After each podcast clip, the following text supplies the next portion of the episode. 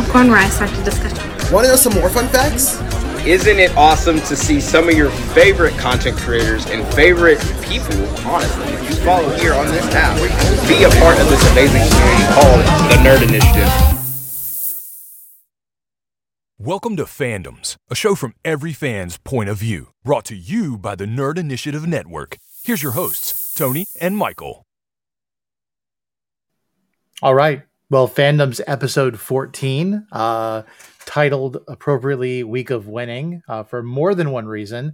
And we are starting um, this Friday, March the 17th. Uh, I still haven't been able to process most of this week.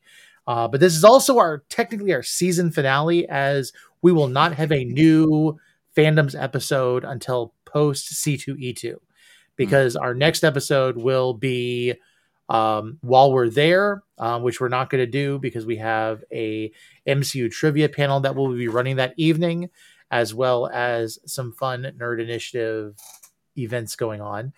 And then on top of that, um, we will have a nerd news next week, but that's just something that happens all the time now. So, um, how are you doing, Michael? Good. I mean, to your point, I mean, I think been a crazy week for you. easily.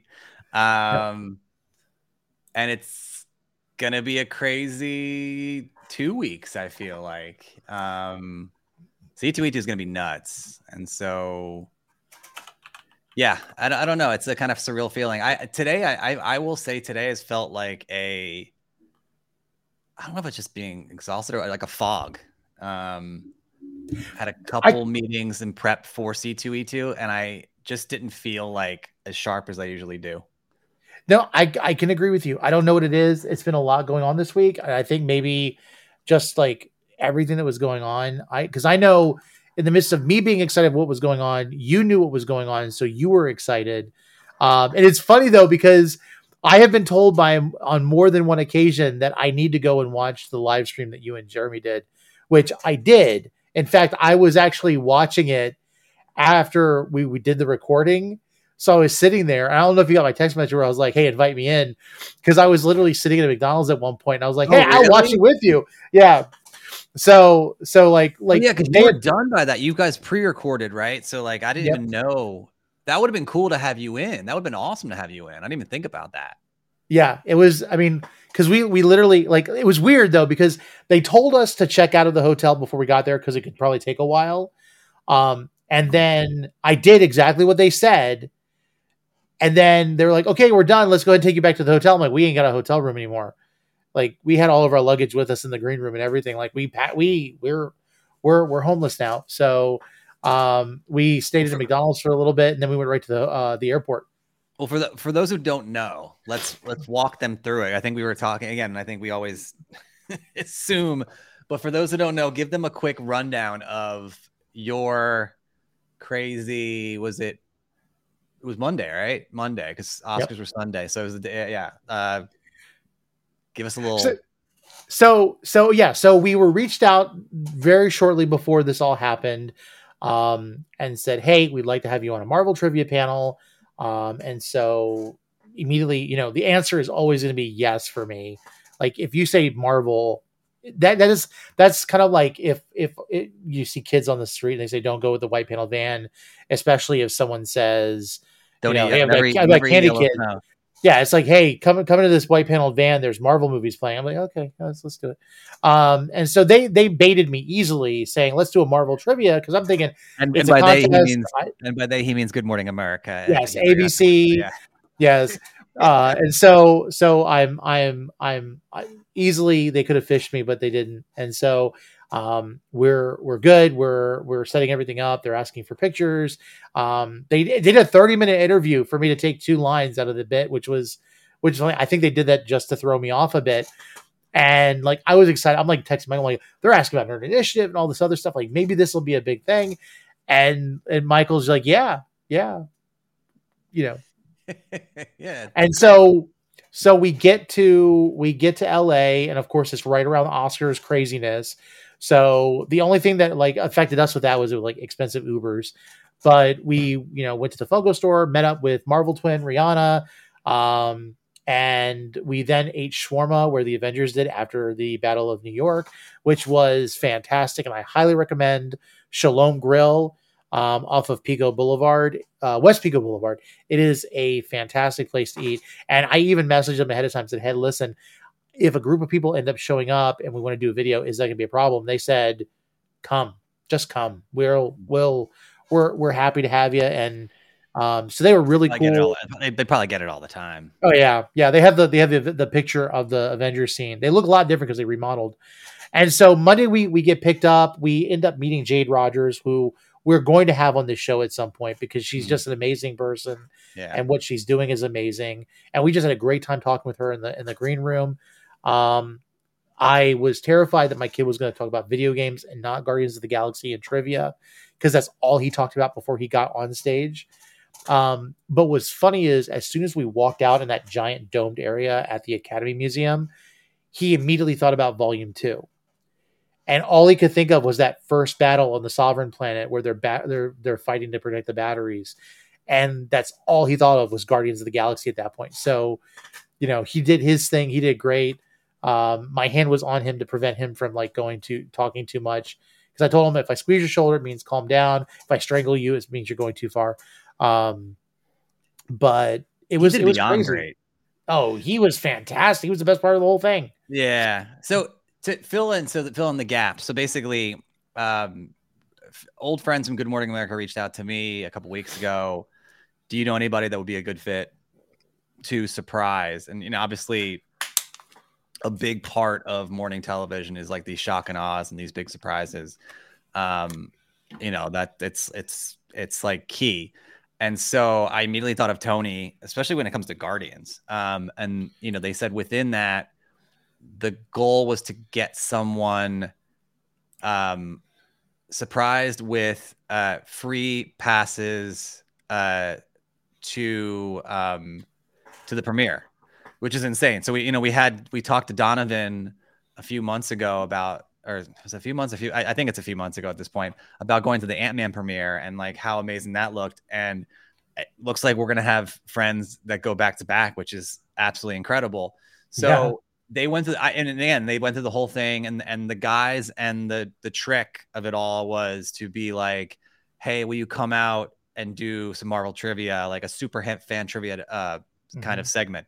And uh, of course, Tony was in, and um, it's great. I mean, if we're, we should play it after we're done, kind of give them behind the scenes because we have it loaded. Um, Mhm. But it's great. Like, like you said, Jonathan was incredible. Um, completely oblivious to, uh, you know, like everything around him, everything that's happening. Um, and I think at some at some point you hear JJ who says like, "I don't think it's sunk in yet," and I was like, "Yeah," but but Jonathan tends to be just like he is a bold, fearless kid, which is pretty awesome. Um, and so even if you look at the photos behind the scenes, he's like directing the anchors and what to do, and like this is like a, and it's hard not to get. And I want to get your perspective on this, um, because I can't. I can imagine it's hard not to get like nervous or overwhelmed. The setting was breathtaking, you know, in the wh- what's it called the the museum and and yeah, with- it- it's but like I, what was going through your head being up there again let's go to step one step one you got you went to you got flown to la uh to go on a morning segment on like one of the biggest you know networks and do this really cool thing and then you're standing there and i think it's like even cooler than I imagined, than I I imagined. Um, and I was watching that and I was like, this is breathtaking. So I'd love to know what was going through your head when you were up there because it looked so cool. And of course, Jonathan was cool as a cucumber and could could care less. But I want to know what like what it was like to be up there because it it was awesome. And I'll shut up now. Oh, okay. So first of all, if you saw the video of it, and we'll see the video in a minute, it Mhm. it it's it's enormous. Um, it's when we first saw it, it was not too. I'm trying to think exactly. So, in fact, hold on a second. I will actually give. So okay, so here you can see Oh, like it's it's it's an enormous place. Like yeah. we saw it driving by and I, I remember the first thing i said was what is that? That looks amazing because at That nighttime it was completely blown up, blown up. It was glowing, and there was you could tell there was something going on. I think they did like a, I think they did like an Oscars party um, up there because that building, the the the mo- the Academy um, Museum of Motion Pictures, was basically the overflow for the El Capitan, and so if you weren't directly in the theater watching, you were probably there. And so there was a lot of stuff going on. They were doing a lot of cleaning afterward. It's a big space. Um, and you could tell it was easily set up to do these academy parties because um, like there's like an open there's like a bar in the in the, the downstairs and stuff in a very big open space and you could tell they were doing a lot of cleaning up but you come out to it and it's it, it's enormous it is it is the size i would probably say of like maybe two or three like basketball courts like Oh, in wow. length like it's it's it's it's a, got a lot of size to it. And they were only using a small segment of it and then the rest of it was just background. And so that was overwhelming and like we're all, we're we're being put off to the side. John is just absorbing all of it. He's just looking immediately thinks about volume 2 um he sits there and he's he's he immediately is like okay this is where the the creature you know tries to take the batteries from the sovereign you need to be drax and do this. And, and that's what he was directing people. He wasn't concerned about the show. He was more interested in recreating this this scene in the movie in his mind because this is a place where it happened in his head. And so like he he was just immediately friendly with everybody and they were taken by him because the, the whole time he's just he's he's not worried about anybody. Everybody is his friend. He's excited. Um, after the whole shooting was over everyone got hugs. Um, in fact the two anchors wit and the other the other person i can't remember her name um, they were standing there. He walked up to thank them and just grabbed them both and pulled them in and hugged them together. Wow. and and like and they were more interested like w- when we when we first did it and then we went to a break um they're just talking to him because they have kids they're a little bit older than him.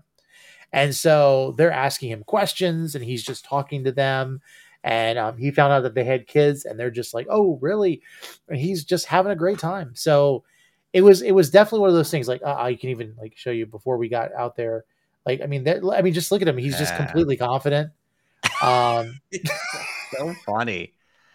Yeah, I mean it's just so cool. And then he was super proud of that outfit too Yeah, I mean, it's funny. Like we can talk when we show the video. We can talk about um, because I think he did start to like much like Rocket, just start taking stuff off the table. I didn't realize it now, and we're talking about it now. But like, and then you know, before we roll the clip, then you have the big surprise where they're like, "Hey, by the way, want to let you know you're going to the Guardians premiere, like the red mm-hmm. carpet, everything." What was that like? Because that is just an absolute i mean it's just it's it's hard to top that experience but i think it it will. What's what's great is um it really hasn't set in for me yet like the the magnitude of it. It's something that i've wished to do. In fact in fact if there were if i never had this chance again if i never had this opportunity you would think like avengers and stuff like that like being robert downey jr whatnot. Guardians of the galaxy has always been like that special movie like the movie series for me um, I've I've loved James Gunn. I've loved like um, the stuff that he's done. Um, even just going over adversity, um, with stuff that happened on social media, and then him building this story of fa- about family, um, and just knowing how the Guardians of the Galaxy cast have been so closely knit. Mm. Uh, it's always been my favorite franchise, I think, within the MCU, and and so to get to go to the last film for that before everything changes is is a big deal. Because I can even remember back in like 2019 when when you know we've already had Guardians. James Gunn just finished writing the script for for volume 3 and like Chris Pratt like read it and cried. Like I'm not I'm not ready for it but then I am ready for it.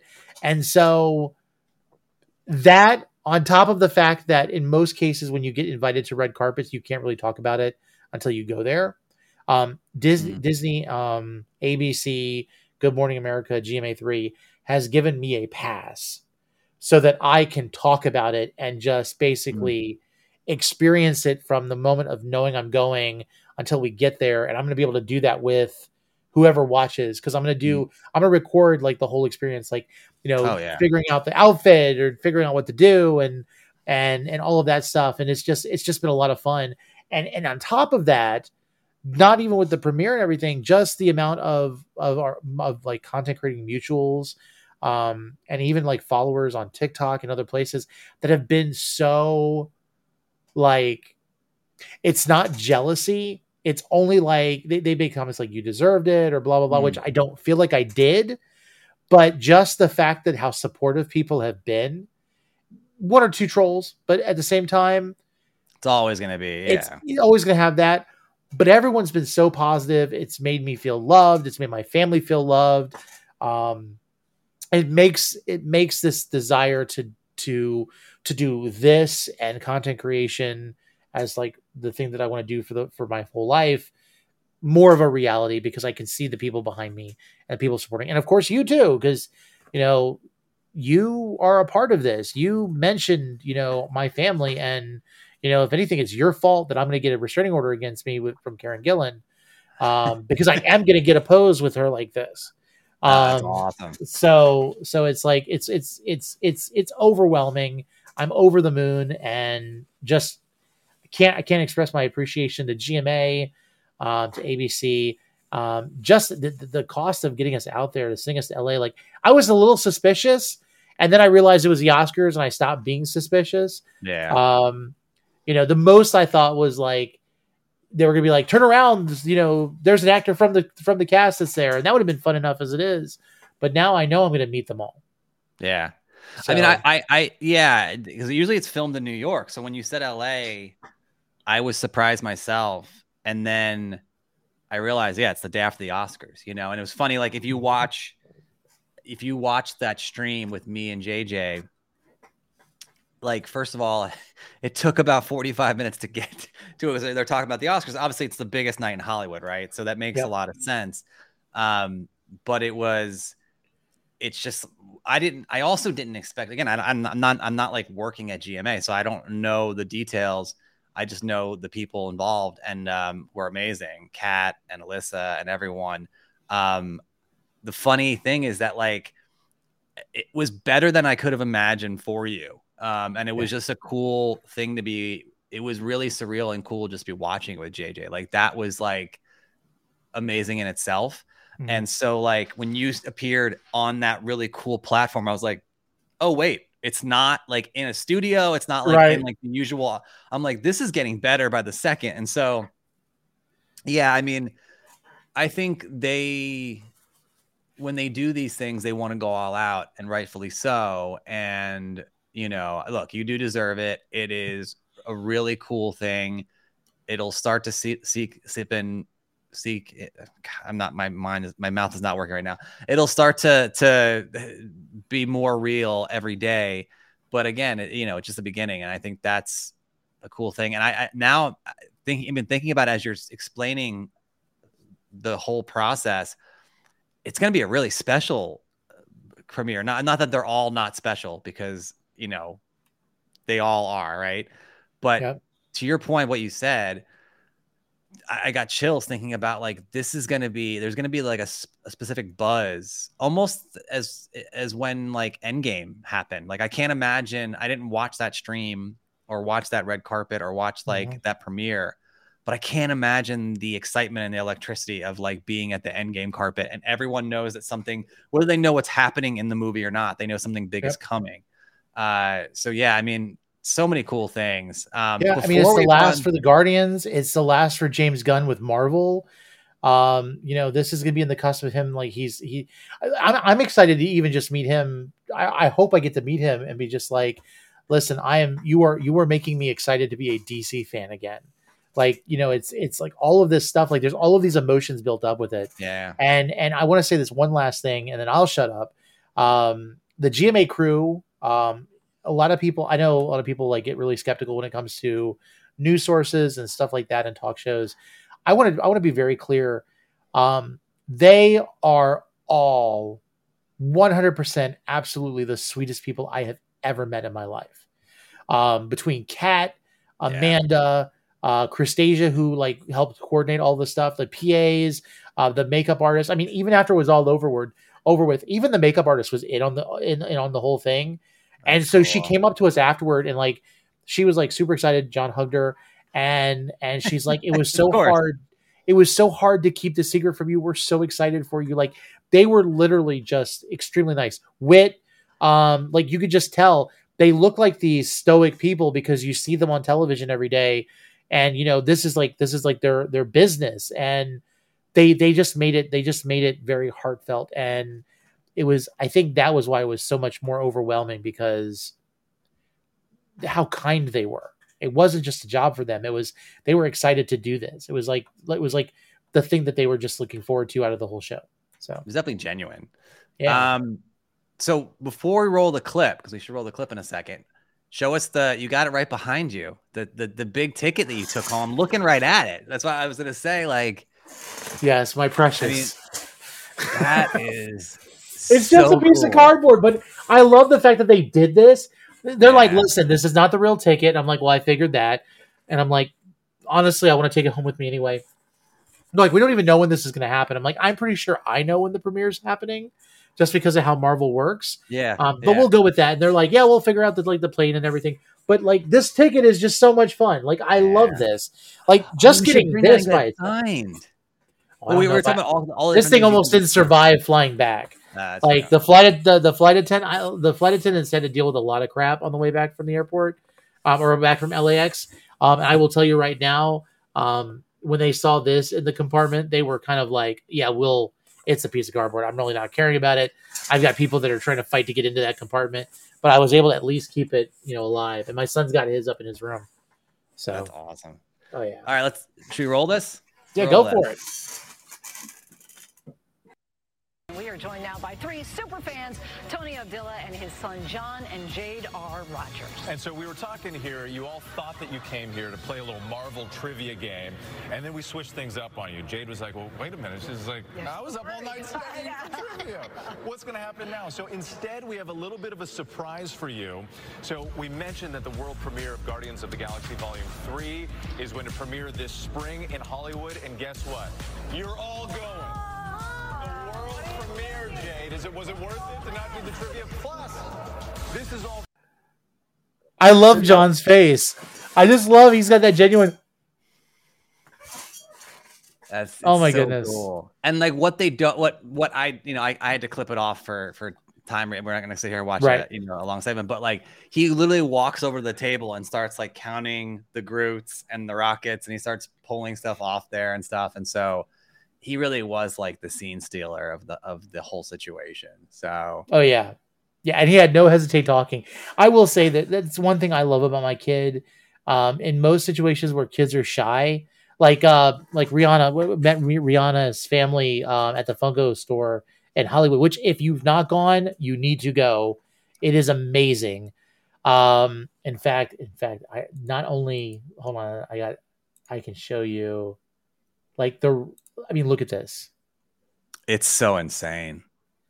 it's it's Ah. it's crazy it's crazy there's john going through i mean look at this stuff i mean it's it, it's just so cool so absolutely cool How big is the Funko store now? Is that like their is that their flagship store? Is that what that it's is? it's so there's so there's the headquarters i believe that's in washington um and then this is like the big store this was a very big store.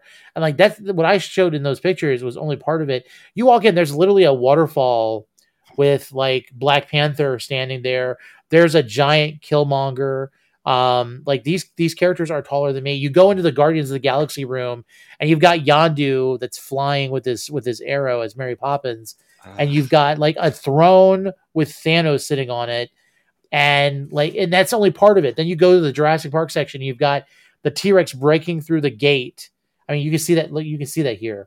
The T Rex is like breaking through the gate, and you can actually get on the car and sit on it. And even that Rick and Morty in the upper left hand corner, you can get in that and ride and, and get a picture with it.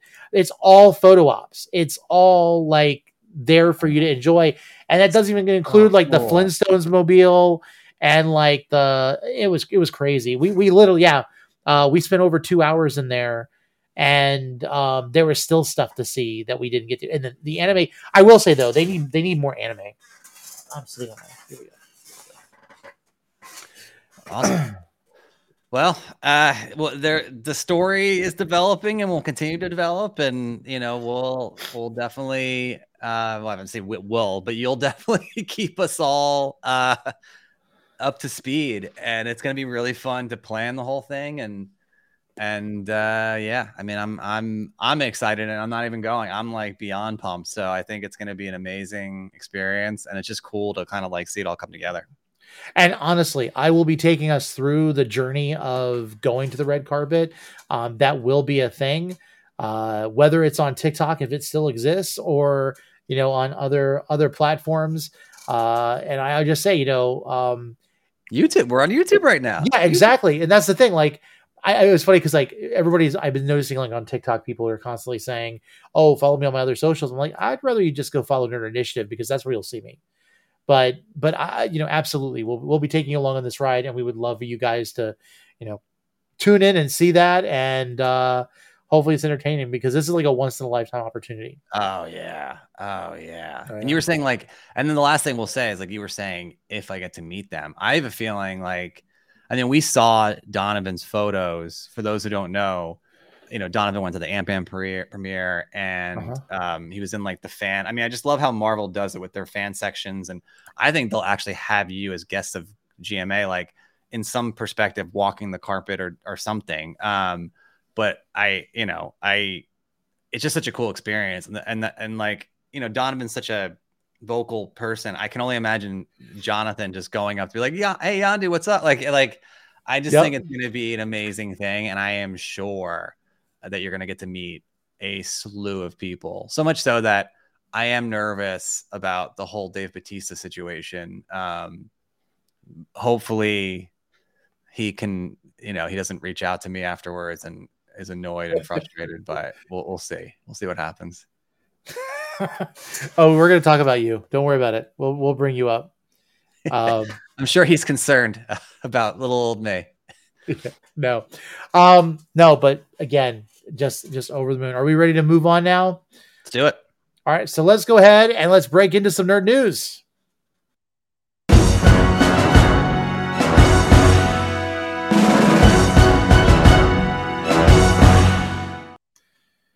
That's right. We've got nerd news for March the 17th, 2023.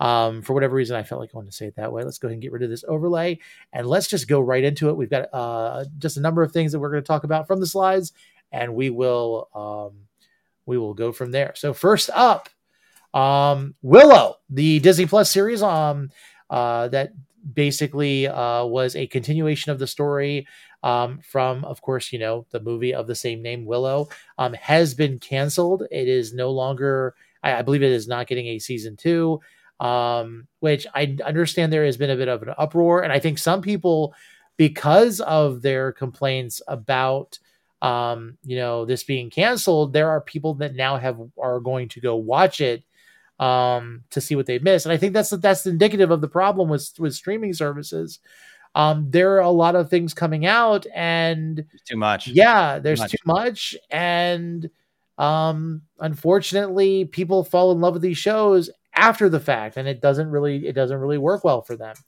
Um, I have not caught any of this show. Me but, neither. Yeah, I love the movie. Absolutely love the love movie. Warwick Davis too, who plays Willow as yep. the main character, yep. and I, I mean Christian Slater was the Val Kilmer replacement. Um, love love me some Christian Slater. Um, yep but I uh, hmm, has been canceled. Season two has been laid out. Hmm. Well, uh, we'll see what happens. I yeah. um, I do think, yeah. I mean, it's funny if you look at the history of of shows, right? So, like, you have, I mean, the one one that comes to mind off the off the top of my head is uh, Arrested Development. Uh, ones that are canceled in the past, like now, we're we're moving at such a rapid pace with technology and new platforms it used to be they were canceled off a network and then the streaming service is the one that came in and saved them so netflix has saved a slew of shows that were canceled elsewhere mm-hmm. i don't what do you yeah i don't i don't know um i think yeah i don't know maybe this one's a time where it just wasn't the appetite wasn't there. But to your point, I do think I also think you're 100% correct. They, there's just too much out there and it's hard for people to keep up. And we've talked about the different, you know, Disney Plus is one. And I think they're going to slow down. Um, you know, I think we talked about last time. Iger is going to slow things down. That's one of his goals.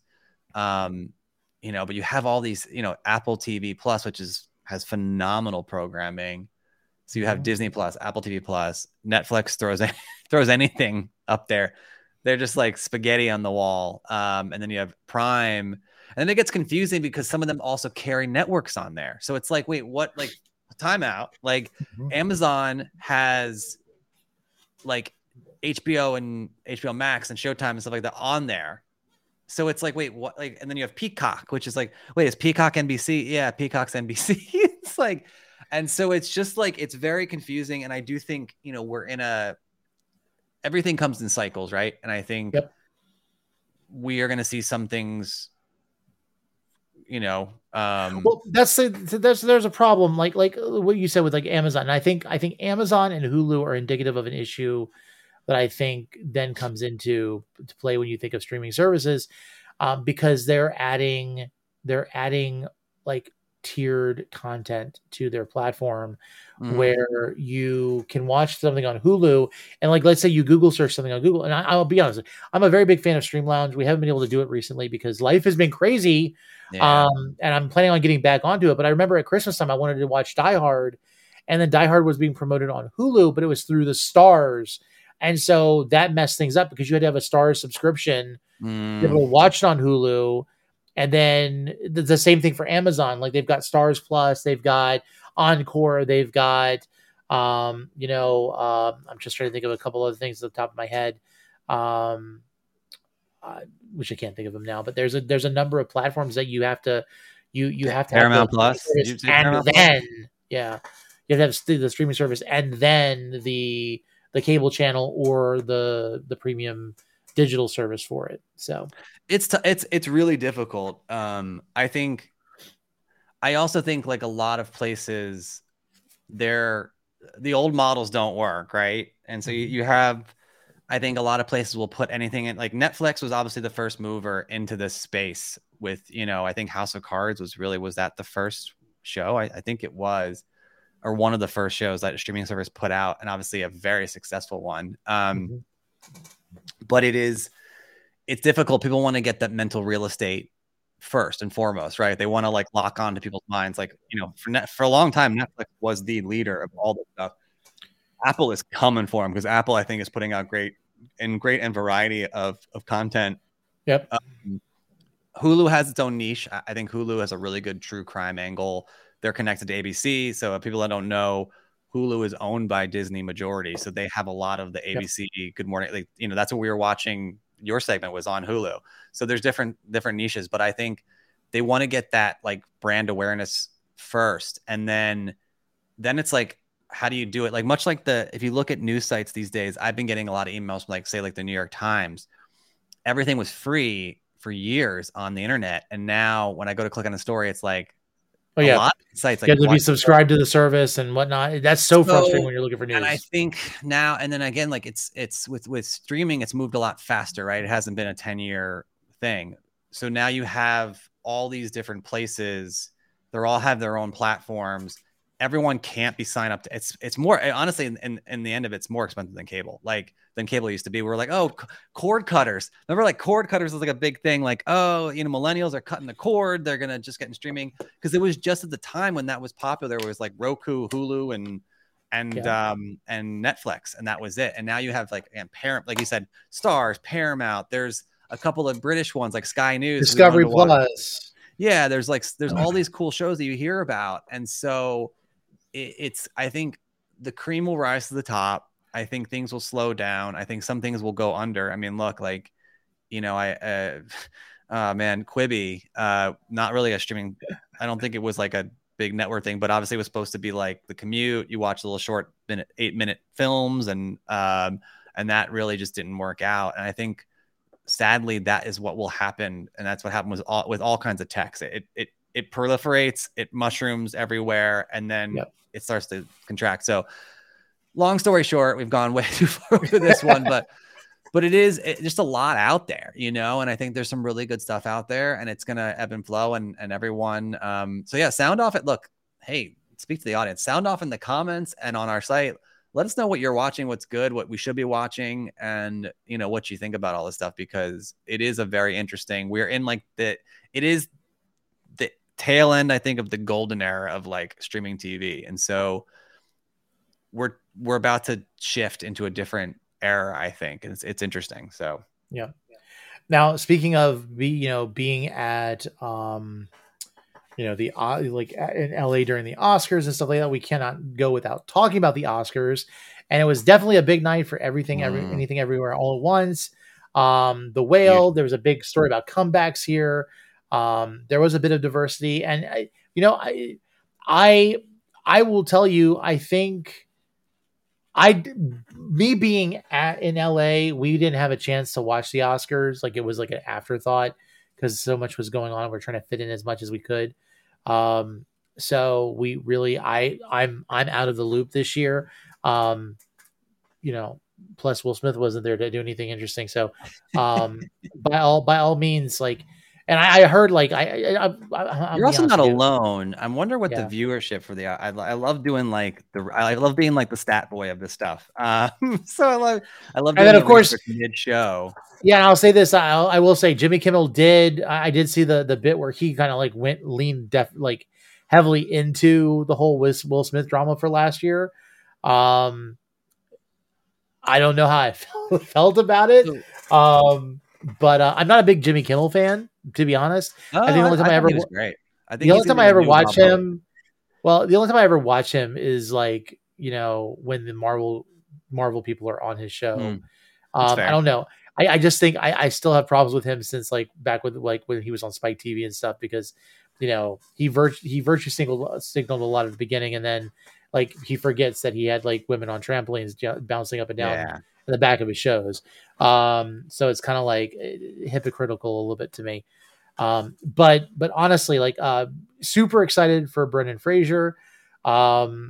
I, I I mean like that was just that was just great and and um you know of course the the everything everywhere all at once cast um just just seeing all of that was was fantastic um but uh I really don't have much to say about the Oscars unless you do I'll jump. Yeah, I have a little bit. I Look, I so I, this is good. I mean, I, viewership is up 12% from last year. So that's good. So I think that's, and I think, correct me if I'm wrong, but I do think Kimmel hosting was the first host we've had in years, right? So last year, I think was they, for ever since Kevin Hart, that whole debacle, they had gone without a host for a few years. So well didn't Chris I mean Chris Rock was the host last year wasn't he no, I think he was, that was just a, a presenting thing. oh, okay No, yeah, that wasn't. I don't think. He, I definitely don't think he was. Was he the host? No, was he? Uh, well, whatever. Uh, let us know in the comments if so. yeah I'm will pretty say so. Uh, so I will say I could be wrong. so If I'm wrong, I apologize. Um, I will say I do like Kimmel. I think he's good, and I also think like, look, we all we've talked about before, like James Gunn. We've talked about with Kevin Hart. They're all all of them have like these pasts, and everyone does, and I think we're in different eras. So, um, I, I, I agree with you. I think, but you know, it is what it is. I, I, I thought it was a better show. It wasn't bad. I do think overall these award shows are becoming less and less relevant, in my opinion, Yeah. with everything that's going on. I do think we're heading into like a weird type of, you know, uh, world world you know whatever I, I think it's a nice escape and that's why i think viewership is up i also think viewership was up and this is a really good look i think this is what we should say instead of, aside from my rambling right with viewership up 12% i hope this is a signal to the academy but also to people out there. Clearly the diversity that was chosen um, for the oscars it was a very diverse you know uh, list of winners right? Um, people want to watch that. So that that whole stigma for years of like oh you know people don't want to watch you know diversity or the stories they don't relate or whatever is complete bogus because if viewership's up 12% people are watching this like like and i don't want to butcher his name because he's he's an icon uh Ke Huy Quan i said it way too fast um is amazing and he is the guy that you can root for always. Everyone should love. Um, his Oh, yeah. speech was one of the best Oscar speeches I've seen, and I used to have to watch it and cover it. it was the worst night of my of the year for me. It was like till two in the morning, but like, it's one of the best speeches we've seen in decades. It is Mhm. so passionate and his and it, it it resonates with our audience, right? What Nerd Initiative is all about. Um, Don't give up on your dreams, and you know a lot of people have that perspective, but the way he was able to put it into words, and I, ah, man, he's just. And then you know Michelle Yeoh and um, and like you said, Brendan Fraser too, right? And I think with with Brendan Fraser, um, I thought that was beautiful as well. I think you think of a guy who, and I said it earlier, um, a guy who, not earlier, but I said it on a, on a different platform. I think he had a very, talk about redemption. I think he had a very easy, and he, he messaged this, he mentioned this a little bit in his speech, and he was rambling because he clearly was emotionally overcome mm-hmm. in his speech. If you watch it, like Key's speech is poised, polished, emotional, beautiful. Brendan's was rambling, but also emotional and not. I mean, not fully surprised because he's he's what he's, but he's enjoying this wave and he is Yeah. Humble and appreciates it. And what I was saying earlier, and then I'll I'll stop rambling, is the fact of the matter is like for Brendan Fraser, if you look at old, like look at his career and old photos and and how he's evolved as a as a as a person and a star, he I, I'm gonna say it, he had it easy coming into Hollywood years ago. You know, he Right. entered at a peak. He was an absolute heartthrob. He was clearly top of everyone's list for so many movies. He he you know he was that quintessential not only fit the mold of what everyone was looking for at the time but with school ties you know and Yeah. that's a look at that cast talk about like you know ben a young ben affleck a young matt damon a, you know Mhm. uh but he he was in acclaimed movies he kind of veered off he did a lot you know he did obviously um the mummy series that was a, a really successful series and he did a Yep. lot of other you know small mo- not small movies but movies that kind of were you know yeah, like Journey to the. Center of the Earth and stuff like that. Yeah. and i think like he's been humbled by it and knows what it what it's like to not have that continued success like the matt you know look at matt damon's if you like that's a great story if someone i'm sure someone did it at some point you know for media like the diversion of those two careers you know matt damon to a brendan fraser um and i think it was just really nice to see and i think i hope and this is the last thing I will say, I promise. I hope that if kids were up that late or or even like people that are, you know, in their teens or or young adults or whatever, I hope they got the message that came from all of this, right? I think Mhm. from Brendan, from from Key, from Michelle, from all these people, um it's just a really it, it stands out to me as one of the most expi- as inspiring Oscars I've seen in quite a long time and and um yeah and rightfully so so it's what, it was what Keith said, I think I think the most important thing from his speech was don't give up on your dream. I mean, that was like literally like even Michelle Yeoh, like like at her age, you know, she didn't expect to have won an Oscar, and Yeah. she did a fantastic job. Um, it's it's funny, and I will I will say this, and we can move on.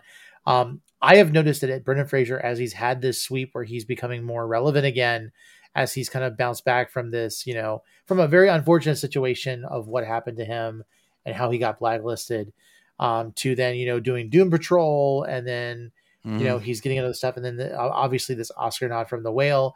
Um, if you look at him from even back when he was doing Doom Patrol, and everyone's like, "Oh yeah, he still exists," and you know that's great that he's working again.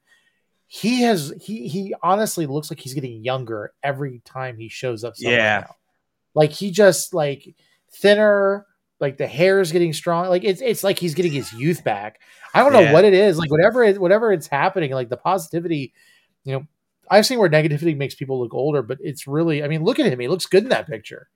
So, well, I think it's. I mean, look, and and, and this is a, that's a really important thing to to bring out. Like, I think when you kind of and they say this about like people when they get older, right? Like not like this age, right? Like older, older. Like when you don't have something to live for, um, you can quickly, you know, if you lose your partner so long or you lose your drive, like, and I think that was something, you know, like you said, like you mentioned the hair and, and that's a, a, a visual thing, but it also represents you and, and where you are in your life and stuff. And so like, I think he's really enjoying it. He's loving the fact that he is, has like a reason to thrive again. And so, yeah it is a nice again it's it's just a great these stories from this oscars is great and you know last year we had a, a, obviously a troubling event. I think even more so. I think the one thing I will say, like, you know, hypocritical or not, leaning into the stuff about that, I think it's it needs to be mentioned too because again, I don't look at it as a race thing with the Will Smith stuff. I look at it as the fact that like you know what they said, like no one did anything, and I look at it as a class thing, like an entitled like it, it wasn't because it, it, was Will Smith and no one in the guy. And I, love the jokes, the passive aggressive jokes were like, yeah, and give like a 25 minute speech. I don't, you probably didn't see the monologue, but he was like, oh, no, no, I saw that. Yeah, like the whole, it's like, and, and, and yeah, we have a response team and don't worry, just do what you did last year. Absolutely nothing, you know.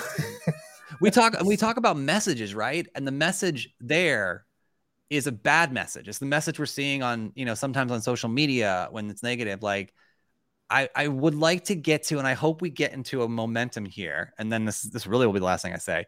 You know, we talked about we opened up the show with what you you know you and your family were able to to to kind of experience this week, mm-hmm. and seeing that, and people really getting behind that and being excited for that, and being like, and I, the same thing goes for this. Like, I want to see a string of these things. I don't want to see. Yeah. you know, buzz over a, a guy who slaps, you know, who's going through something and slaps another human being on stage and, and nothing, you know, I, I want to see stuff like this. And that's why I think, you know, hopefully we're coming out of the TMZ era, even though yeah, probably not. But I, I yeah. hope that like we get back to some substance and people look at things and the message out there is good and positive and you know it's it it'll carry the next generation through and what they're seeing. But absolutely. Yep. well, we said we'd stop talking about this like a long time ago, but that's fine. It's good so let's go and move on. Yeah, absolutely. Um, so speaking of winning, um, you know, mm. when when thing good things happen, we all win. Uh, we know that James Gunn had written the script for the future Superman Legacy. Um, we also found out that not only did he write it, but he will also be directing this film which also the release date coincides for January. Um, uh, sorry, July 11th, 2025. So we're just we're just over two years away. Um, but it's also a little bit heartfelt because this is happening. Um, this will be released on the birthday of his father, who recently who passed oh. not too long ago. Um, oh. I will be honest with you. Um, th- obviously, this is going to delve into the duality of having two fathers, Jonathan Kent and Jor-El. Um, it's going to be, you know, an established Superman. We're gonna, we may get flashbacks, um, but we're definitely going to see heart out of this. And I, I am super excited to know that he is starting yeah. Superman off right. And I really feel like we're not going to get an origin story with him. We may get like dealt with things po- pointing back to it. And I think a lot of what we're seeing with these characters, like with Batman the Brave and the Bold, um, and everything else are going to be that these story these worlds are already established. We're just we're just joining them already in progress, and um, I'm super excited for this. I, I, would say my name yeah. is Mr. Marvelite, but I am I am super excited that DC yeah. has got a pathway um, to a future. And I was talking about this on a live last night. Not only for their continuity of their their big universe, but also like them willing to continue doing like Elseworlds type stories like the Batman and Joker and stuff. Mm. That way, if like let's say you want a different style, you can still see these things. And yeah. there is such a future with James Gunn willing to to touch these like these different properties and do things with them. I really hope like even even down the road, this is not even compared to like Superman, that we may get like a Batman who laughs an Elseworld story or something mm like that. Like there's the, the, the possibilities are just limitless right now, and it's super exciting to be a comic book yeah. fan. Yeah, I think I mean you talked about again this continues the whole the whole positivity inspiration train. I think for those who don't haven't seen it, uh, go to James Gunn's Twitter. Um, like please, it is I think it was like 9 tweets long. It's very in depth. He's clearly passionate and really, really heartfelt about this. It's going to be a a rough process writing and directing this film, but you're gonna, but it's also gonna pay off um incredibly in the end uh for Mhm. for fans because he clearly cares about this and this is what we want as fans for anything whatever it is you want someone who is just passionate and loves it and is going to put you know this is going to sound super cliche but the blood their blood sweat and tears into it. And that's exactly what james gunn's going to do. And so yeah it, it the fans are are in for a treat because to see that long stream of him you know he he's into it. And this is again I, I i've said this in the past and i'm not going to harp on it or whatever but this is what worried me about ben affleck and batman. Like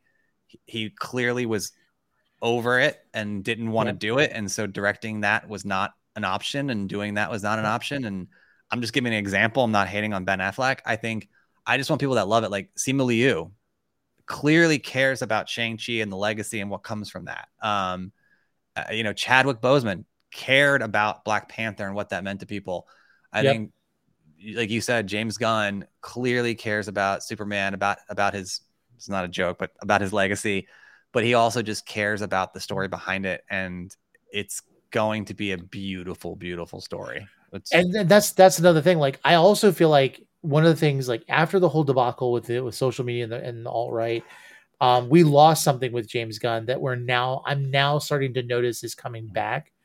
James Gunn is one of the one of the few people that is in Hollywood that is very responsive to the fans. Mm, And if you don't know that, follow him on Twitter. He's the only reason why you should even still be on Twitter yeah um, because James Gunn does not hesitate to respond to things. Um, just recently, there was a comment because the Penguin series is going to be coming out Oh. soon, and someone said, you know, James, uh, knows, they said, uh, you will not see Robert Pattinson's Batman in the Penguin series because there is a copyright issue where Fox owns the rights to Batman on television, which then transferred over to Disney. And James Gunn came right back and said, that's not true. Like he has no problem like setting the record straight immediately. Yeah.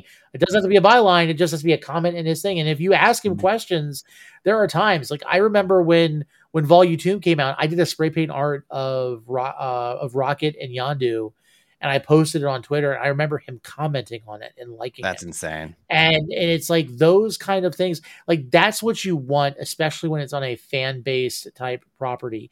Like you, you think of things like um, we're going to be talking a little bit later about Gladiator 2.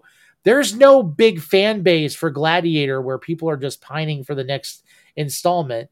And but with with with comic book movies like DC, there are DC fans, there are Marvel fans, like people that just really want to to just kind of delve into the stories be it you and me and look at my look at our rooms and so to have a director have a person helming a studio that is willing to respond and to feed into the fans is amazing and Yeah. it, it makes it a great time to be alive so Yeah, yeah. And that's what we want again, like 100%. Yep. Biting my, biting my tongue from adding more.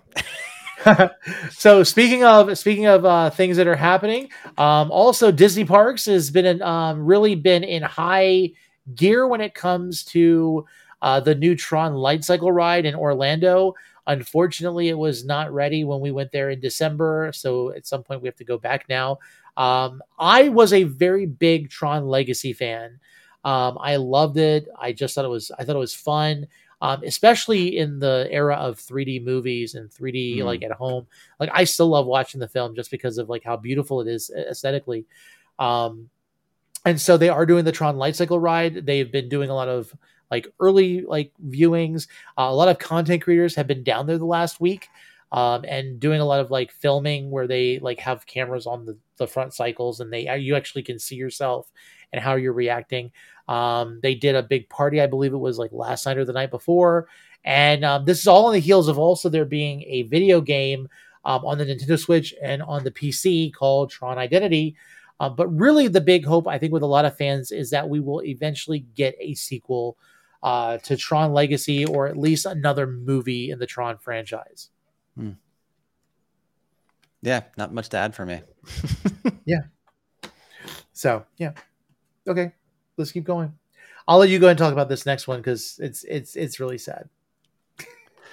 Yeah, this one hit me today. Yeah. Um, so uh, why, why am I blanking on his name all of a sudden? That's embarrassing. Um, Lance, Lance Reddick. Yeah, Lance Reddick. Yeah. Um, look, I mean, again, I, I said it as pretty much in, in, in a post if this guy looks familiar to you, this actor Lance Reddick looks familiar to you, there's a reason because I mean the guy. I mean, look at that smile. Um, oh yeah, we we you know obviously the world lost him today. You know I think today this week we don't know yeah. exactly when. I don't not digging into you know the the the news buzz or whatever, but um, at 60 years old, uh, it, it's the definition of losing someone too young. Um, just a, a, an impactful actor and and person. Um, I I'm not lucky enough to have met th- this man or, or have, have you know interviewed him or talked to him or whatever, but I I have watched a lot of the shows like Fringe. Obviously, we know John Wick. Um, it just goes at The Wire. It goes on and on and on. And I, I will say, I, I think he just. What's sad is I I look at you know actors like this that we lose, and I think everyone kind of has a you know a relationship to certain actors um him he just it was like an effortless quality of the it factor and the presence um mm-hmm. at any any movie or show that he was in he could just speak and he's got this presence and so he was just a skilled gifted actor who clearly was doing and maybe that's why it, it, affects me like he clearly was doing what he should be doing with his life you know and yeah. and doing it really well. And I mean the voice like he just just had this presence about him right? I think he was also in the Netflix show. What was the is it, I think he was in Resident Evil right? Was he the he was the father I think in that show I think. Um oh yeah I think he played um just um, all, now I oh um I think like the lead scientist or father uh of of the two girls I yeah think. like um, i can't i can't even get the name out in my head but he he just i mean like i said i think the main thing is he just had a, a, major impact in every project he was on and he just looked like he was in, i mean that again go back to that smile it looked like he was enjoying every minute of it and so i don't know the details surrounding you know it and hopefully his yeah. family is, is is managing you know this loss uh as best as they can but that's a, this is a sad one. I mean, it just seems like again, it's it's a see for every all intents and purposes a a positive, you know, impactful, talented human being, and it you know every now and then we we we have this happens every day. You know, obviously like it's the world that we live in, but when you lose someone, um, that's kind of like a shining light and talk about sounding cheesy, but that that's that's a shining light. It does hit yeah. you a little bit. And when I saw that, I was like, oh, like that was really my response. I was like, ah, oh, you know, like so, you know, just uh, uh, th- thanks to him and, and his talent for for doing what he did, impacting everyone. And I'm sure uh, everyone's got stories about because again, he's one of those guys where you see the face and you're like, wait, I've seen him in a million things, and he always dominates effortlessly the screen when he's on. Again, yeah, the, the, best word to describe his presence, and he just had that. And so, yeah, and he yeah. was he was he was extremely active on Twitter even up until a couple of days ago. Um, you could tell he was enjoying life.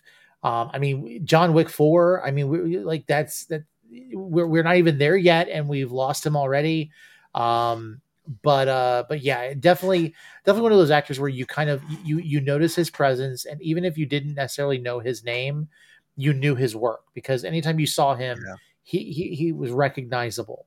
Um, and so so absolutely, it's always sad to lose somebody. Um, you know, and of course, you know, our thoughts and prayers go out to the family mm-hmm. um, as they're kind of dealing with this, and um, as they're now mourning the loss of someone that is so close to them. And I think it's also you know we don't know. Um, they're saying that it's suspicious, but at the same time, it's all natural causes. Um, it's just that they just don't know exactly what it is, and it's surprising. I mean, he's only sixty years old, um, and and absolutely, you know, uh, very active in life, and you just you just don't realize, um, you know, when your time is going to come. So. It also so makes you think. Yeah, that's a thing too. I think you know uh, we don't really need any more. We don't. We definitely don't need any more um, reasons to realize how mortal we are. But you know that's another thing as well. I do think I think you know there's a string of those kinds of. I think Bill Pullman, uh, not Bill Pullman, um, someone who reminds me of Bill Pullman. I forgot. Uh, Bill Paxton. I remember a couple years ago that was one that hit a lot of people really hard. I think it's just people that you know you grow up with, and there's not maybe on social media now it's getting more and more where there's a connection. Um, you know, it's not one of those things like, oh, I'm a huge fan of you know this this icon or whatever. It's more of just seeing a good human being doing what they do, and it's someone that you could probably imagine meeting in a room and and you know talking to for a couple minutes and just like kicking back and enjoy you know enjoying his company. Yeah. So yeah, that I think exactly. hits people hard with this connect you know kind of things, and so yeah, it's it's a tough loss. And I've seen a lot of good tributes out there, and a lot of people being like, wow, like just not someone you expected, you know, for that to happen. Um, yeah. So it's sad, very very sad. So let's go ahead and just take a break from you know negative news for a minute, and um, we've got obviously some segments from some of our creators. We're going to go ahead and start off um, with one of our newest members, uh, new to uh, Nerdtween. Um, and he is going to talk about the finale for Last of Us, which I'm not going to talk about because I haven't seen it yet. So I'm going to try to plug my ears. Here you go.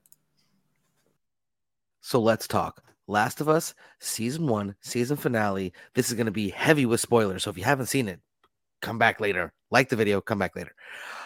The episode was just absolutely phenomenal from the very opening scene where the original voice actress gave birth to this new version of Ellie all the way to the very last moments on the screen. The acting was absolutely phenomenal as it has been all season. The creators of this game have been given an opportunity to take their already amazing story and make it better. They've added things, they've changed things in such a way that it makes this story that was already hailed as being one of the greatest video game adaptations, video game stories ever to now being probably the best video game adaptation we might ever see these characters they've created have gone on such a dynamic character arc and they are absolutely the best example of dynamic characters that were that way because of the story not to make the story move along they did everything in such a cinematic brilliance that it may be one of the greatest TV shows we ever have. Uh, way they did the final fight scene with Joel, where they turned down the outside volume and you just heard this amazing heartfelt music that just added so much passion and energy to the scene. And in the end we are sitting here wondering would we save the one person we love the one person that gives us hope if that means dooming society? And as someone who never played the games this show has been nothing but spectacular and i have been surprised by just about everything i've seen on the screen and moving forward i'm really excited to see where this story can go.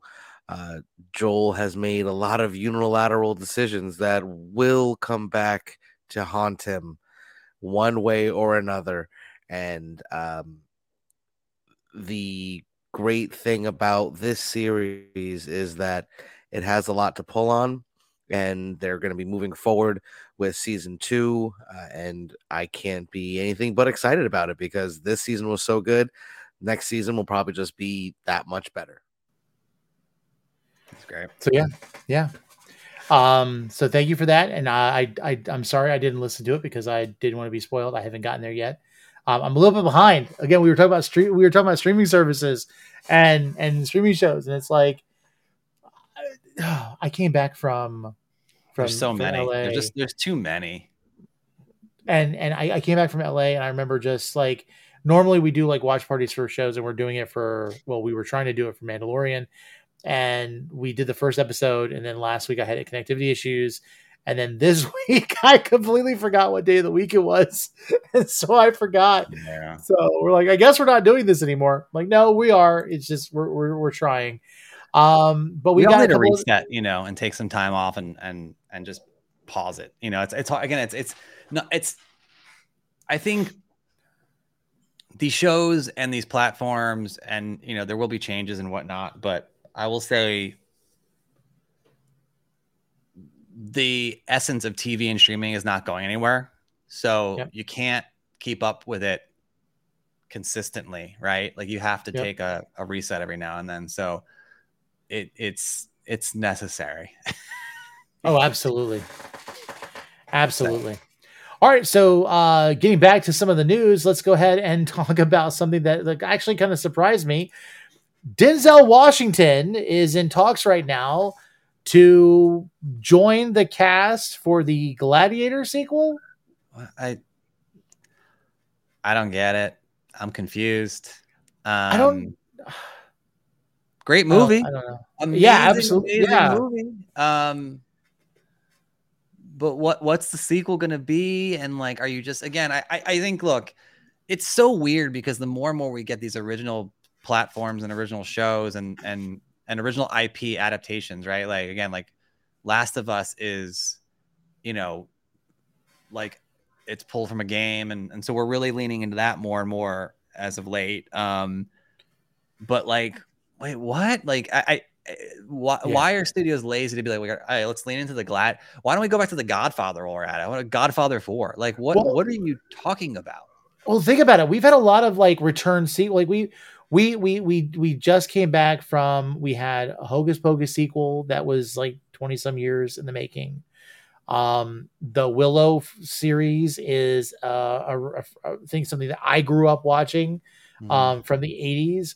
Um, they're they're doing a lot of sequels, and you know it's funny because a lot of people complain about Marvel ruining ruining cinema. I, I'm sorry, I've always thought that that that sequels ruin cinema because it's kind of like, you know, something did so well. There's literally a video game um, about making video games, and I always thought it was funny because it could almost be translated to, to movies as well. Literally within within like a couple weeks like when you play this you you develop a game you get through all the bugs you you you create the game and it goes out there in this fake game you know about video games says oh you're a couple weeks in and the video game's doing well. What are you doing about the sequel? And it's like that that, that should not be the finances should not be the reason for us having these sequels it should be because there's a good story now if there's a good story for gladiator 2 I don't know if it really should be called Gladiator 2 unless they're going to bring back yeah. Marcus Aurelius. But um That's at the same happen. time, yeah. Um but but um yeah, I don't know. I don't know. If Denzel Washington's a part of it, it would be more compelling for me to watch because I feel like Denzel Washington could read the phone book and I'd be happy watching. Mhm. Um, it's kind of like Morgan Freeman. Morgan Freeman, if he read the phone book, I would I would pay out the butt for that. Um, just because he just that smooth voice. Um, but Well, Denzel, I mean, Uh, Denzel's an icon, right? Like one of the greatest actors of our generation, he, hands down. I just don't. Again, I think I think we're getting hung up on the story, and I think also there's going to be a we're going to start to get a backlash of of this, right? Like skepticism. You brought up um, Hocus Pocus too. I mean, that obviously is a lot easier to lean into and have fun Yeah. with, and whatever. Um, even so much as Willow, which didn't work, right? I I, I, I just just don't be lazy. Come up with some new uh, new, storylines. Like, and to your point, don't call it Gladiator Two. Call it something else. Like, you know, I, I don't know. I just think I think it's very very. It is lazy. It's not a character like when you talk about Superman and Batman and Spider Man. Those are characters that are perennial, that you can do so many different storylines and and you can come in and out. And obviously they overdo it sometimes, right? Um, and Right. there's reasons behind it. This I have no idea. This I don't I don't get like maybe I'm just getting older, but I'm starting to just be like, don't don't care.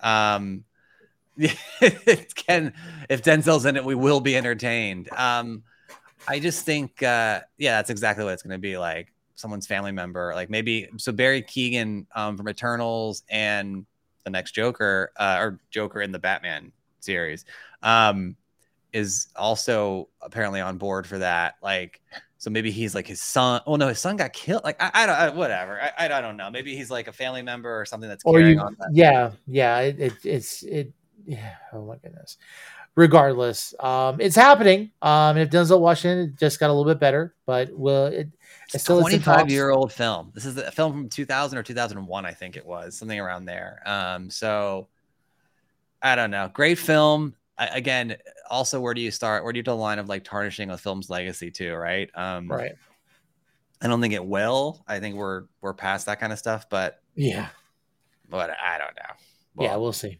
We'll see. All right, so let's go ahead and talk about some more movies, and we're going to go ahead and give Pooja the the the, the platform and talk about her picks. Hello, everyone, and welcome to another segment of Pooja's Picks. My name is Pooja, and I'm here to bring you the latest in movie news. Let's get into it.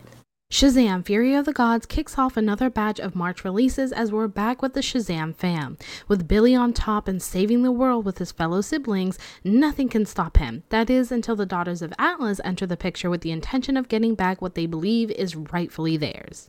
Marking the return of Keanu Reeves is the highly anticipated film John Wick 4. Continuing where we left off in the previous film, John Wick attempts to take on the high table but must face off against another enemy with global allies. Those who were once friendly may not be friendly anymore, but that's the price of the assassin life. Dungeons and Dragons is almost here. The action packed film follows a thief and a team of adventurers who seek a long lost relic but have their journey interrupted by other people they come across. The film has a stacked cast from Chris Pine to Justice Smith and mirrors the tabletop game's aesthetics and storyline format. I don't know a thing about Dungeons and Dragons, but I did not hesitate to get my tickets. Taron Egerton is back on the screen in Apple TV Plus's new film Tetris. The film follows Henk Rogers, the man who discovered the famous game of Tetris and worked with its creator to bring it to the masses of Russia in the 1980s. As someone who played Tetris for many years, this is a must see for me. Heading into April, Super Mario Bros. is quickly approaching the big screen on April 5th. The movie will, of course, follow Mario as he seeks the help of Princess Peach, Luigi, and Toad to fight off Bowser and stop him from executing his evil plans. There's no denying how absolutely vibrant and colorful the animation looks in this film, and I simply cannot wait. If you love Bob Ross, then you have to check out IFC's newest film, Paint, starring Owen Wilson. The film is loosely based off of the life of Bob Ross and follows the character of Carl Nargle, a painter with a local television show who has won the hearts of many. Except this time, his time might be threatened by a new painter who is brought to the studio. Well, that's all that I have for this week. Be sure to tune into the next episode for more Pooja's picks. And until then, back to Tony and Michael. And speaking of the Mario show or the Mario movie, um, which we will uh, we will actually not have another episode until it's already been released in theaters. Um, we're gonna go ahead and let Mickey talk about his top five Mario movies. What's up, fandoms? It's your boy Mickey, also known as Cell Phone Wallet Keys, and I thought since fandoms won't be back until after the premiere of the Super Mario Brothers movie, I'd give you my top five favorite Super Mario Brothers movies. Wait, is that right? Can't be right. There's only one. I, I'm sorry. I don't. I don't know. okay. Number one, Psych. We all know what a disaster that movie was. Although I keep it near and dear to my heart. But what I am going to do is give you my top five favorite Super Mario games. Coming in at number five is 2001's Paper Mario for the Nintendo 64 gaming system. The game was praised for its engaging storyline, memorable characters, and innovative gameplay mechanics. It was really funny and self aware, and there were a ton of jokes and references to other games in the Mario series. It had such a unique style and a turn based battle system that really set it apart from other Mario games. Coming in at number 4, Yoshi's Island, also known as Super Mario World 2. The most notable thing about this game is its unique visual style. The hand drawn graphics give it a storybook feel. The game was a critical and commercial success upon release, and the game has even been cited as one of the best platform games of all time. It would almost be perfect if it wasn't for that crying baby.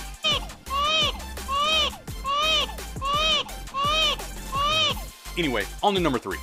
The 1996 Nintendo 64 flagship game, Super Mario 64. This was the first 3D Mario game and actually set a standard for 3D games to come, featuring a hub world with multiple levels to explore, each with unique challenges and puzzles.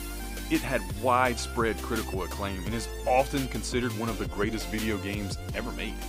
It might be number one on this list if it wasn't for that pesky camera. Coming in at number two, Super Mario Bros. 3.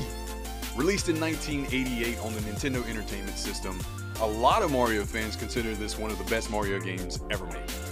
It introduced so many iconic elements to the Mario series, such as power ups, mini games, and new worlds to explore. And I'll be honest, when I think about the standard Mario game, this is the one that usually comes to mind. Now, my number one Super Mario game of all time Super Mario World. Released in 1990 for the Super Nintendo Entertainment System, Super Mario World is another highly acclaimed Mario game. It introduced Yoshi, a popular character who has since become a staple of the series, and features a large, interconnected world to explore. It won numerous awards and is praised for its tight controls, level design, graphics, and music. Well, there you have it, my top 5 favorite Super Mario games of all time. What a season this has been. The next time we'll see you, it'll be from C2E2 in Chicago. I can't wait to see everyone there. We're going to have a great time. Don't forget to check out the Super Mario Brothers movie on April 5th. Well, that's my time. I hope you enjoy the rest of the show. Cue the penguin. Fandoms, you're looking beautiful, baby. Good night. That's awesome. That was so good. I Uh, love it. I love I love the humor with it. Oh my goodness! and I will tell you, like I was feeling nostalgic about the uh, Mario sixty four until um until he talked about the camera, and I'm like, oh my goodness, that camera was so frustrating, especially when you were trying to walk on those platforms. Oh my word. Um, but yeah, there's a lot of more great Mario games, and I, I will be honest with you, my kids kind of turned me on to a couple. Um, if you haven't seen some of the newer stuff that they've got out too, uh, like Super Mario Odyssey, um, as well as like uh, Super Mario Sunshine, um, and uh, there's one Bowser's Fury, which is a little bit of a shorter game, but it's definitely interesting. Uh, they've done really well with the Mario franchise, and uh, it's it's been interesting. And of course, if you want to play any of those games, you can always go and check out Nintendo. Uh, Nintendo Switch has got these classic games on the Nintendo and the Super Nintendo available with a subscription, and you can play a lot of the old NES games and Super NES games. Um, you, don't, you don't have to spend thirty thousand dollars on um, original games that are graded and and wrapped and, and that's yeah. yeah don't don't crack them open if you got them now speaking of um of news and unfortunately we went from like bad news to trying to break it up to another bad news um if you guys aren't aware uh sam neill um who is known for things um like of course jurassic park and of course the most recent jurassic park or jurassic world dominion. Um he has been he was diagnosed with uh with blood cancer stage three blood cancer um and he is undergoing treatment. Uh we don't know a whole lot about it, but obviously, um, anytime you've got somebody that is one of those household type faces um, that goes through something, it makes a lot of people think. And and again, I say this, I say this anytime. If you are not feeling well, and this is speaking from a guy who is about to, you know, have his cardiology appointment next week to see like where exactly I am on the spectrum when it comes to my own heart disease, um, get checked out. Uh, Yeah. make sure Yeah. you make sure you don't you don't ignore symptoms. Um, you know there are there are lots of people who um, are afraid and adverse to doctors, whether it's because of finances and stuff. And let's face it, um, I'd rather be in debt and alive than be you know debt free and not here. Uh, so unfortunately, that's just kind of how things are. Um, if you live outside the United States, it might be a little bit easier for you. But regardless, get checked out. Make sure you don't ignore symptoms. Um, you're it's better when this world it's better in this world when you are with us and you are here. Uh, so make sure you're healthy to be able to do that. Yeah, nothing's Uh, more important than your health, and I think that you you hit it on the head. Like, don't yeah, don't put it off. Don't you know? It's it. There's again, there's just there's just nothing nothing nothing is more important, and so you know, I think that the scary thing. I I, I don't know much about blood cancer. Um, you know, I know. I think it's that it. I do know. I think it's it is dangerous because again, like it, the the biggest thing with cancer that we always hear is when it spreads, right? And so blood is like what's what spreads easier than than you know blood in your in your system. So hopefully that's something. Stage three doesn't is sounds bad. Um, I know stage four is worse. So hopefully it's something that is treatable and that he can bounce back from and stuff. But yeah, scary, scary, scary stuff. You know, I think. um yeah, what else is there to say? It's it's Yeah. it's. No, I just say, you know, just get checked out, make sure you're okay. Now, um, one of the things that we are excited to talk about, and of course, we've had the whole, you know, the post Oscars being able to go on GMA3, and, um, you know, I'm going to be going to the Guardians of the Galaxy uh, premiere Um, but beside that, that is the next Marvel movie um, in the slate of things that we're going to be able to see. Um, and so we're going to be introduced to a lot of new characters. And I want to, I want to just going to go ahead. We're going to, we're going to finally meet Lylla, um, you know, Rocket's compa- compatriot, uh, fellow experiment, experimental animal um, in this film.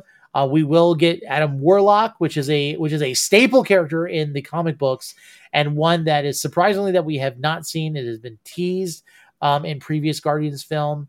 Um, there was a pod in the collector's uh, chamber, um, which was supposed to be a nod toward Adam Warlock, and of course mm-hmm. we know that Ayesha, um, one of the the high priestess of the of the Sovereign, which honestly I feel like the Sovereign have taken the place of the um, the Universal Church of Truth in the uh, in the comic books um, just kind of how they look at everything else.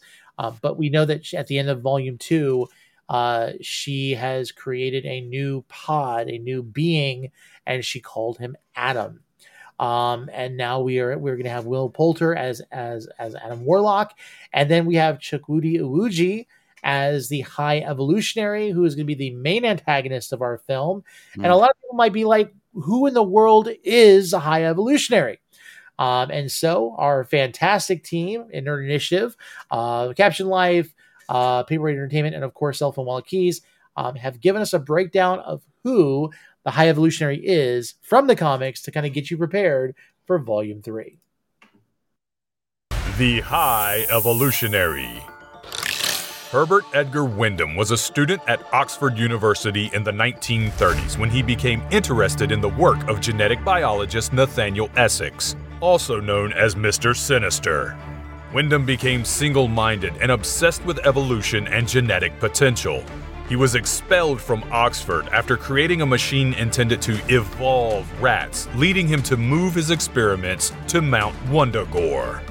Wundagore Mountain was rich in uranium, and while this was crucial for his experiments, Wyndham had to create a silver suit of armor to protect himself from uranium poisoning. It was here, with the help of his assistant, Miles Warren, that Wyndham would create his first New Men, a genetically accelerated human animal hybrid. Believing that Earth was far too confined a space, Wyndham converted his scientific citadel into a spacecraft and settled his new men on a planet dubbed Wundagore 2. On one of his planet's moons, he began to craft a duplicate Earth for his creations. When his counter Earth was completed, it was a paradise for a time, but was eventually destroyed during the events of the Infinity Gauntlet conflict. The High Evolutionary has since rebuilt his counter Earth and populated it almost entirely with new men. However, he routinely eradicates the entire population when they inevitably fail to meet his lofty standards of perfection. He then recreates them and the cycle begins again. The High Evolutionary has evolved his intelligence to the upper level of human potential. He has demonstrated godlike powers, including the ability to evolve and de evolve life forms, superhuman strength and durability, telepathy, telekinesis, extra dimensional travel, and size alteration. The High Evolutionary wears an exoskeleton that provides an uncanny amount of protection, as well as life support and the ability to heal wounds. While undoubtedly a villain, the High Evolutionary has been known to be benevolent and caring at times. However, his need for perfection and single minded desire to complete his life's work makes him a fierce and dangerous opponent.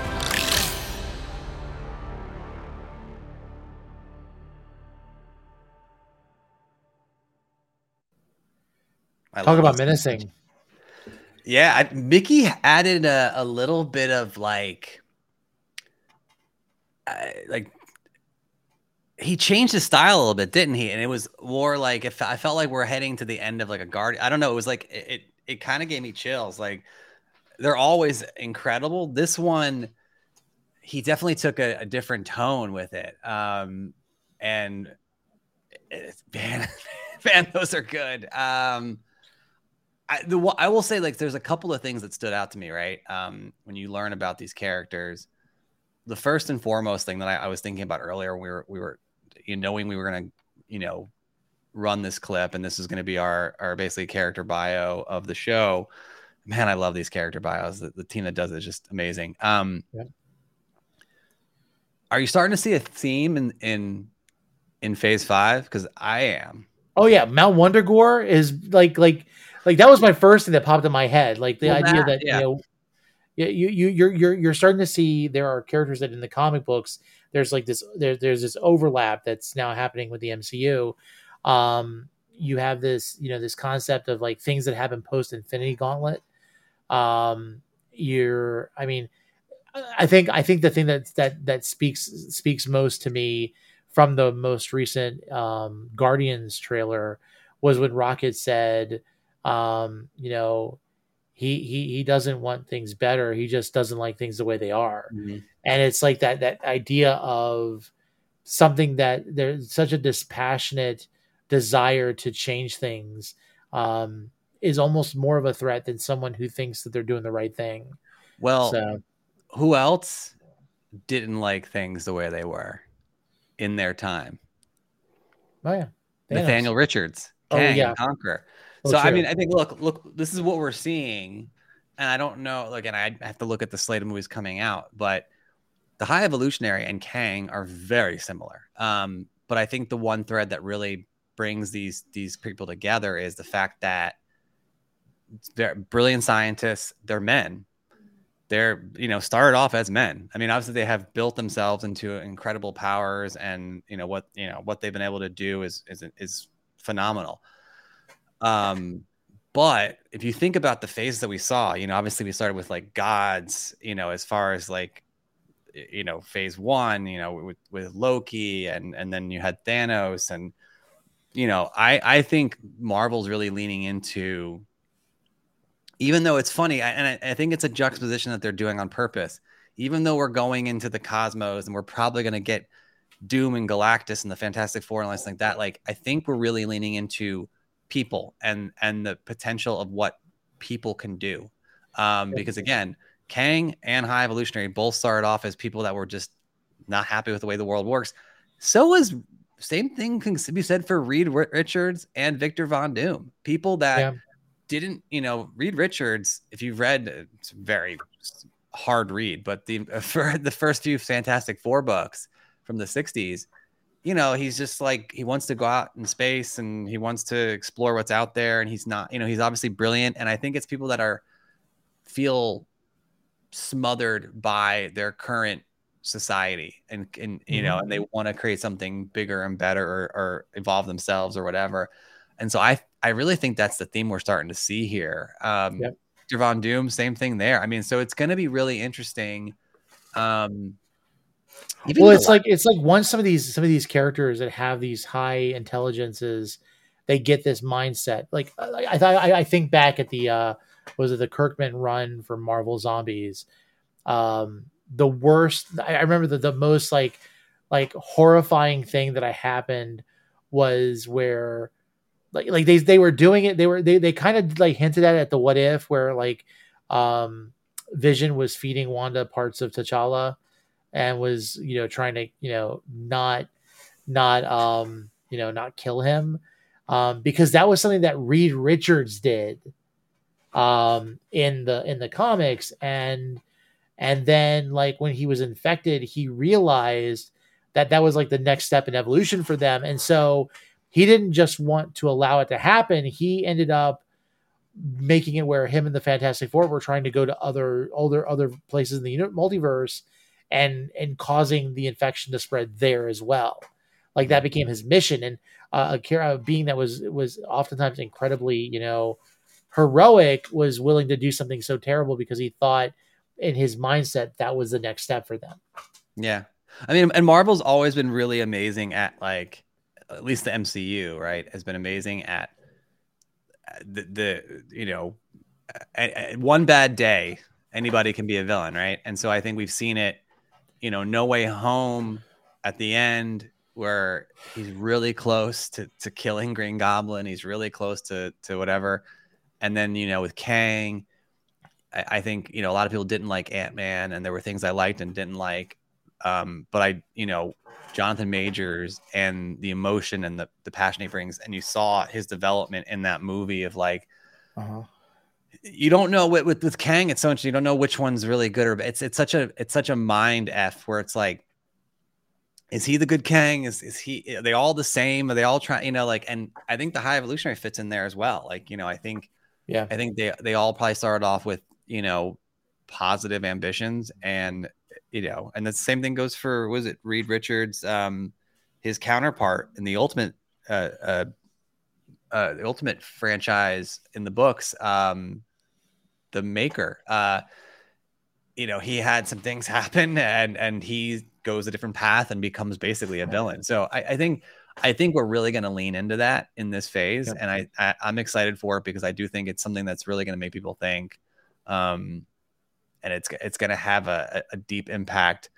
You know, Thanos uh, and and the Infinity Saga was special, especially because of Thanos's how they altered the storyline there.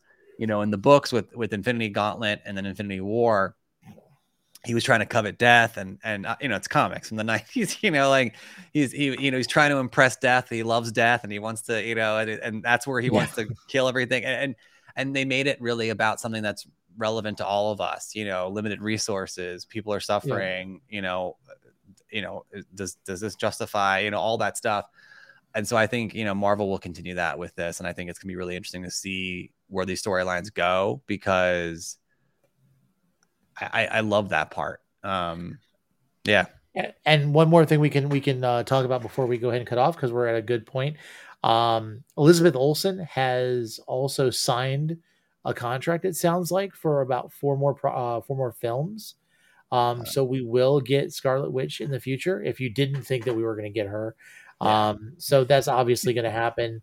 Um, but honestly, like regardless, between DC, Marvel, um, video game movies and properties, um, 2023 is is is is summing up to be an amazing year, uh, including with John Wick and like other stuff. Yeah. Um, there is so much down the pike that we are we are looking forward to um, that uh, we'll be able to talk about next time we're here. But um, but with that said, we are wrapping up our final episode for this season, season one. Um, how I decided to call it season one and uh, 14 episodes, I don't know why. Um, It's pretty you know, cool. it's a but cool yeah. feeling. Look, you know, we've done again, and I think that's the, the thing about content creation, right? Um, you're you're trying to put your passion out there, and it's fun to think about. No matter if fifty or fifty thousand people have watched this or that or done anything, I think Mhm. it's it's cool and it's nice to have a bookend and be like, okay, benchmark one is this. Um, you know, what's the next goal? What's the next benchmark? What what's you know? So I think um it's great. I, I I love it. I, I I when you mentioned it earlier and I saw in like the in the the preview um you know listing on YouTube, I was like, cool, season finale. I like it's cool. Like we're part of a season finale. Whether or not like it's big or small or whatever, it's still a creation. You're putting something out there. And I, I always think that's uh that's a really cool feeling to to be a part of something like that. So But but what I'll, I'll I'll say this just to kind of add to what you said. What also um, causes a great feeling when you think of all of this is the fact that we do have a merch store, and we would love for you all to check out our amazing merch. You can see Michael wearing um, our Nerd Initiative hat. Um, it would be fantastic if you were to wear our swag. And listen, if if if if if I see you at C2E2 and you are already wearing a Nerd Initiative swag and you haven't come to our booth yet, I might have something special for you. So please, might, but Well- please.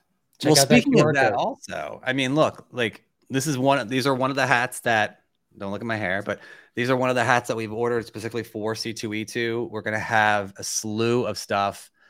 You know, we've talked about in the past. Um, with 1742 is our booth. Uh, we, you know, we we're gonna be there Friday, Saturday, and Sunday. It's Friday really- Friday evening is Friday evening is going to be our big trivia panel. Uh, thanks to good. Donovan. Yeah. Um, and we scattered that room as you know S402, 402S. How it? That, that, the room in, at, at C2E2. But long story short, we're not going to get into the the semantics. But we will hope to see everybody. We're gonna have a ton of stuff to give out. Um, we want to meet everybody. We want to connect with more people. We want to get your story uh, above all else. That is what we're all about. We want to. We want to. You know, if you're if you're a convention goer, if you're a fan of, of anything we do. Um, or if you're someone we don't even know, we want to meet new people and build relationships. And we're gonna have a lot of fun stuff coming.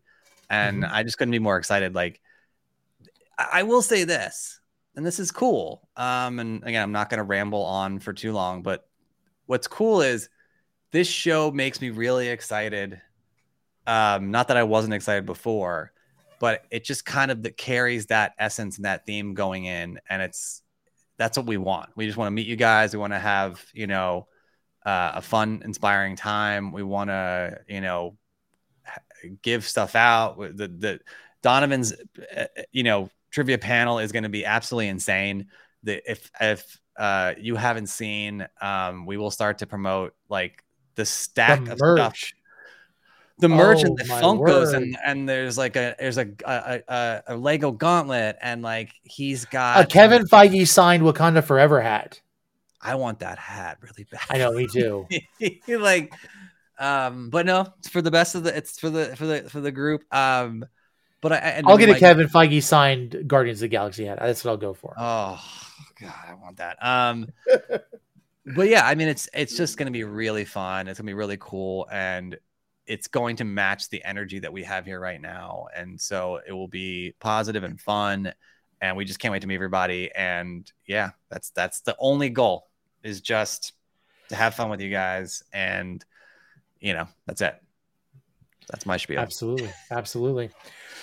Well, with that said, uh, we have we have wrapped up season one of fandoms. We are going to go ahead and be on hiatus for the next. Uh, we'll do a nerd news next week, and then we will be off the week of C two E two. Um, but be sure we will be posting videos um, of what's going on as we're able to, um, and with the team. And if you were going to be out in Chicago, March thirty first to August uh, August to April second. Uh, please be sure to catch us. Um, there is Yeah. going to be lots of opportunity to do some amazing things. Um, and uh, on top of that, I just also want to let you know uh, check out the Comic Press podcast. Uh, New episodes um, are, you know, there's a new episode next week. Um, but also, please remember you can catch this show as well as the Comic Press podcast on podcast form. So you can listen to it on your way to work or in the gym or whatever else to hear us wax eloquent. Um, you know, just so that you have something to do um, that you can listen to. We would love to have you there, um, especially if you follow us on Spotify. It makes it a little bit easier for us. Um, If we yeah, are if we are if we are your your your nighttime sleep aid, that's that's also fine. Like, hey, we'll do some ASMR. Well, you know, it's great. You know, it's Yeah. fine. If we help you fall asleep, we're cool with that as well. So, for yeah, and also be sure if you have some ideas of what you would like to see us do on this show, uh, Mm. for especially for next season, um, you can email me, uh, Tony at nerdinitiative.com. Um, I would love to hear your ideas and feedback. We want to make the show interesting. We might we might even like add a variety aspect to it. Um, but regardless, please share your thoughts. Um, there is no stupid idea. Um, because listen, I'm running this. There you go. Uh, even get. I mean, um, to your point, and then I, then I'm I'm done. Like, you know, we start when we first started doing this. Uh, you know, one of the things we had was like people's nerd origin stories in, and obviously it's a lot to do. But if there's anything, you know, look, Nerd Tueen, we you know, great creator. Uh, first video um was really well done. Excited. He's just got another just not only talent but good good person. Um, let us yeah let us know. If you have ideas or things you want to do we are always looking to collaborate and that's what we're all about and that's what we'll be doing at c2e2 is really trying to get Yep. people's stories talk to people connect with more people and so i'm excited for that. So yeah just keep that in mind. Like we are always open to that's why we exist basically is to just have fun with you guys. And regardless of whether TikTok exists in the next couple days or not, nerdinitiative.com as well as our Nerd Initiative YouTube are here to stay. So do not worry, you'll still get some of your favorite content creators on this platform if it's not elsewhere. we And listen, I, you know, it's it's kind of funny, and I'll, I'll I'll say this, and we will be done. You know, as a content creator who has about sixty eight thousand followers on TikTok, you would think I would panic thinking that all of that because literally my YouTube has like 76 follower or subscribers. My my um, Instagram only has like about maybe almost 600 followers. Twitter, I don't even want to talk about it. Um, it, it- but but it doesn't matter because this is what I'm excited about is is Nerd Initiative, and as long as this is here, I don't care about anything else. Yeah. It's about your passion and your voice. Um, this is to everyone and not just to Tony, but like it's not, you know, platforms will, will be up and down. And we were talking about this uh in, in our our like Discord channel or, or whatever you want to call it, like our communication tool. I it, it didn't dawn on me until, you know, and then I will uh, 100% shut up. But um think about Facebook, right? There's always going to be something, much like, you know, TV and movies and up and down. There's always going to be something. Social, the social media cat is out of the bag, and so, you know, I, I it's so crazy. I, I'm never on Facebook anymore, and I used to be love that platform. And so I think platforms come and go, and they and they grow and evolve, and and you know whatever. And so to each his own. Um, and it's again, it's about the passion, it's about the voice, and it's about the connection and collaboration. Um, and so that's what we are all about and we'll continue to do that on whatever platform it means necessary or in person at c2e2 in two weeks in chicago so Exactly. Yeah. Well, with that said, good night, Michael, and good night, everybody. Thank you for joining us, and thank you for being with us for fandoms. Um, we hope to see you when we come back in April.